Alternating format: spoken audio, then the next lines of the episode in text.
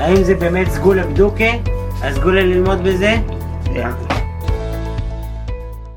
Good evening, everyone. We're in the Zera Shimshon on Parshas Ha'azinu. We're looking at Os Gimel, section number three. Just before we start, we're going to look at the pasuk uh, that the Zera Shimshon opens this piece with.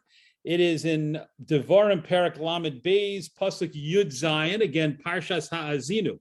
So the Torah here is describing uh, Moshe Rabbeinu actually in this shira, in this in this uh, po- poem or song, is describing some of the events that will take place in the future uh, if Bnei Yisrael, after they enter the land of Israel, are not careful and not meticulous about avoiding avodah zarah. Moshe is describing what will happen. So here's the pasuk again, Perak Lamed Beis pasuk Yud Zayin. Yizbechu lashedim lo eloka.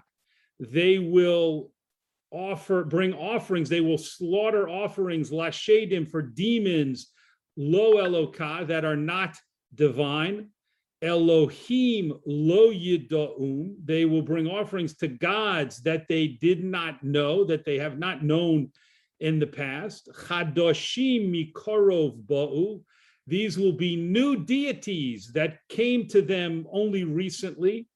Lo se'arum avosechem. Their forefathers did not fear these gods. So the pasuk is saying that uh, Bnei Yisrael, when it stumbles uh, into the sin of idolatry in the future after entering the land of Israel, uh, they will they will worship quote unquote new gods, chadoshim, new gods who there who who the uh, ancestors of the Jewish people, even those who worshipped idols going back to Abraham's father Terach and, and the generations before that, were not familiar with these gods. So they won't even have the dignity, so to speak. They won't even have the wisdom to worship uh, some of the ancient idols uh, that people believed in before them. They'll be they'll be ensnared by new idols that uh, have there, there's no possible reason to think have any power or any uh, capacity.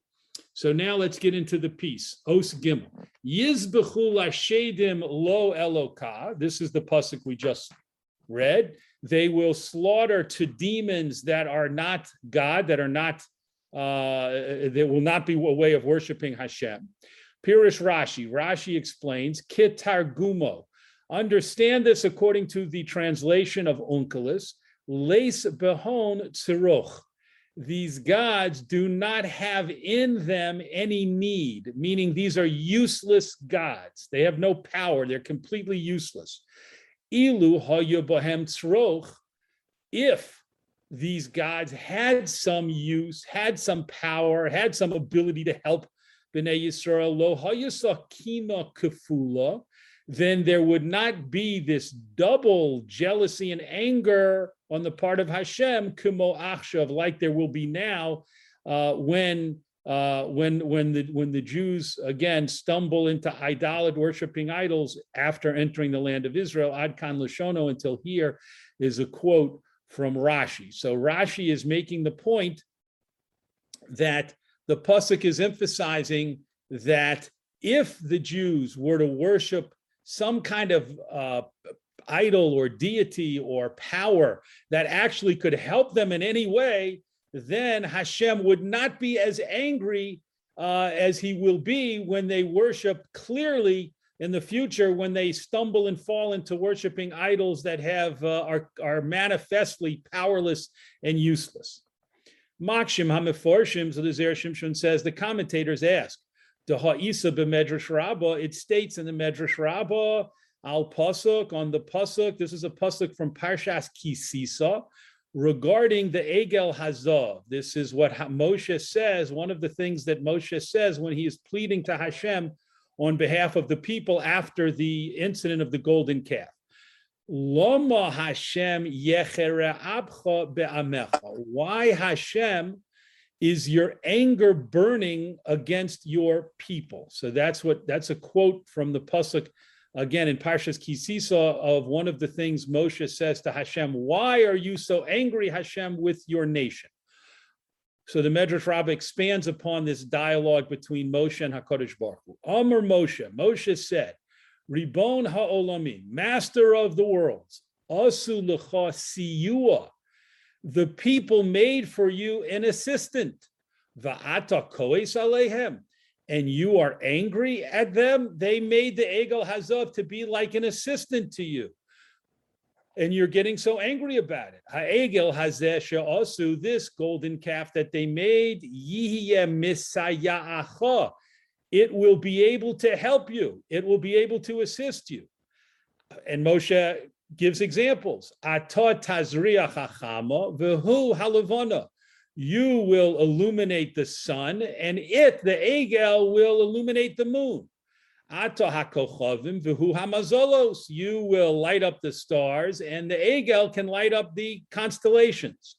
Ata morid hatal. You can bring down the dew. V'hu mashiv ruchos, and the Egel can be uh, uh, responsible for having the winds blow. So Moshe Rabbeinu is saying, this is uh, the people were trying to give you some support and some help. They know that you're very busy and you have a lot of things to take care of. So they thought they'd create an Egel Hazav to help you. Amar HaKadosh Baruch Hu. So Hashem said back to Moshe, replied to Moshe, Egel, even you are uh, an error or mistaken about this Egel. Hare bo mamish. It has no substance. It has no power. It has no use.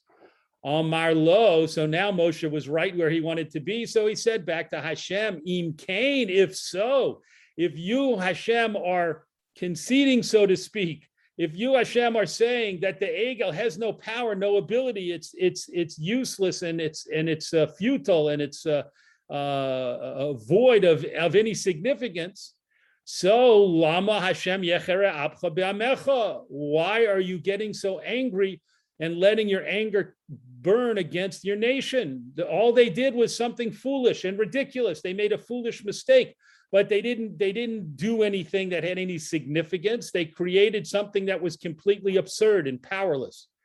The mashma mizeh, and it implies from this piece in the Medrash Rabbah, she'im ein bo mamish, that if the Jews worship something that has no substance, ein lios kina.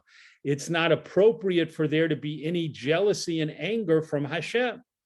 Ulafi Pirish Rashi, however, according to Rashi's explanation on our parsha that we started with, that the Zer Shimshon started with, Adarabba, just the opposite. Mashma, it implies from Rashi, the imain mamish, that if the Jews worship something that has no substance, Yeshkina kifula. There's double jealousy and double anger on the part of Hashem. So the Zera Shimshon is asking uh, about an apparent contradiction between our Rashi on our Parsha of Ha'azinu and a statement in the Medrash Rabbah uh, regarding the Egel Hazav. And just to recap that question, here Rashi says that the he sees from the pasuk and he explains the pasuk for us to say to mean that Hashem is saying to the Jewish people, if you would worship some other power, some other uh, force or deity or God, and if, if such a thing existed, but if that's what you were doing, then I might be angry, but I wouldn't be nearly as angry as I am now when you're worshiping completely, obviously, manifestly, clearly useless uh, idols and gods that no one has any uh, belief in, that no one uh, feels, that even your own ancestors who worshiped idols uh, paid no attention to and didn't even know about and didn't uh, uh, give any significance to. So Hashem, according to Rashi, Hashem is more angry when Bnei Yisrael, Chas v'sholem, God forbid, worships idols that have no uh, no, no, no power and no and there's no reason to think they to attribute any power to them.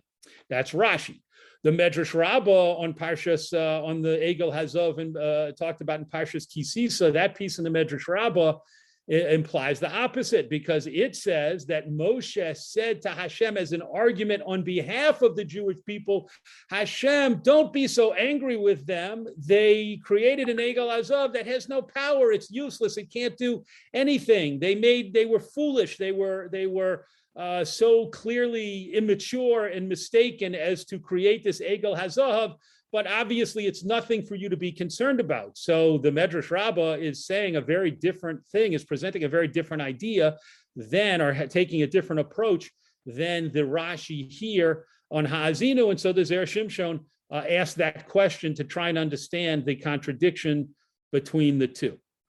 Ooh, next paragraph, bottom uh, of the column. Uladidon kushya lesa. And according to the explanation we're about to give, there's no question, there's no problem. In other words, the Shimshon says, don't worry, we can resolve the apparent contradiction between the Medrash Rabbah and the Rashi. Shahare Isa b'Meseches Avodah Zarah, because it is stated in the Gemara Meseches Avodah Zarah in the fourth parak, parak Rabbi Yishmael. Over there, there is a conversation between Agrippas, a, uh, a leader, a general, an officer uh, uh, of the of the uh, of the Romans, uh, with Rabban Gamliel. And Agrippa says, Kosuv bisoraschem, it is written in your Torah, Kel kana, that Hashem is a jealous God. And then Agrippa asks, Klum miskane elachacham bechacham. We're now continuing to the top of the next page.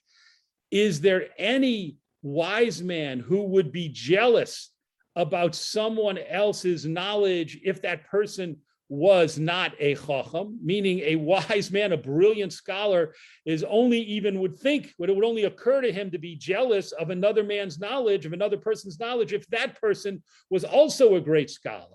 Gibor begibor, and a mighty warrior is only going to be jealous, or it would only think about being jealous of another mighty uh, warrior, another strong, mighty fighter.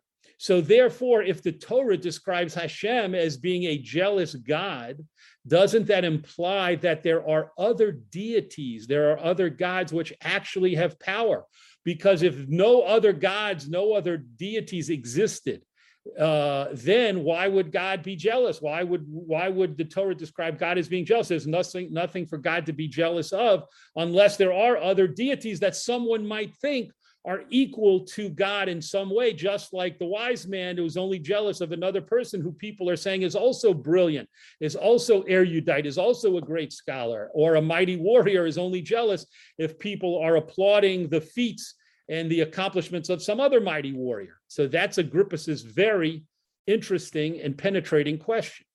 So Rabban Gamliel answers, Moshel Adam, this may be compared to a person, Shenosa Isha al Ishto, who married a woman in addition to his wife. So a man is hopefully happily married, uh, and he decides for some reason at some point to take a second wife. This, of course, was permitted uh, by Torah law uh, um, for a very long time until being for, forbidden in medieval in the medieval period.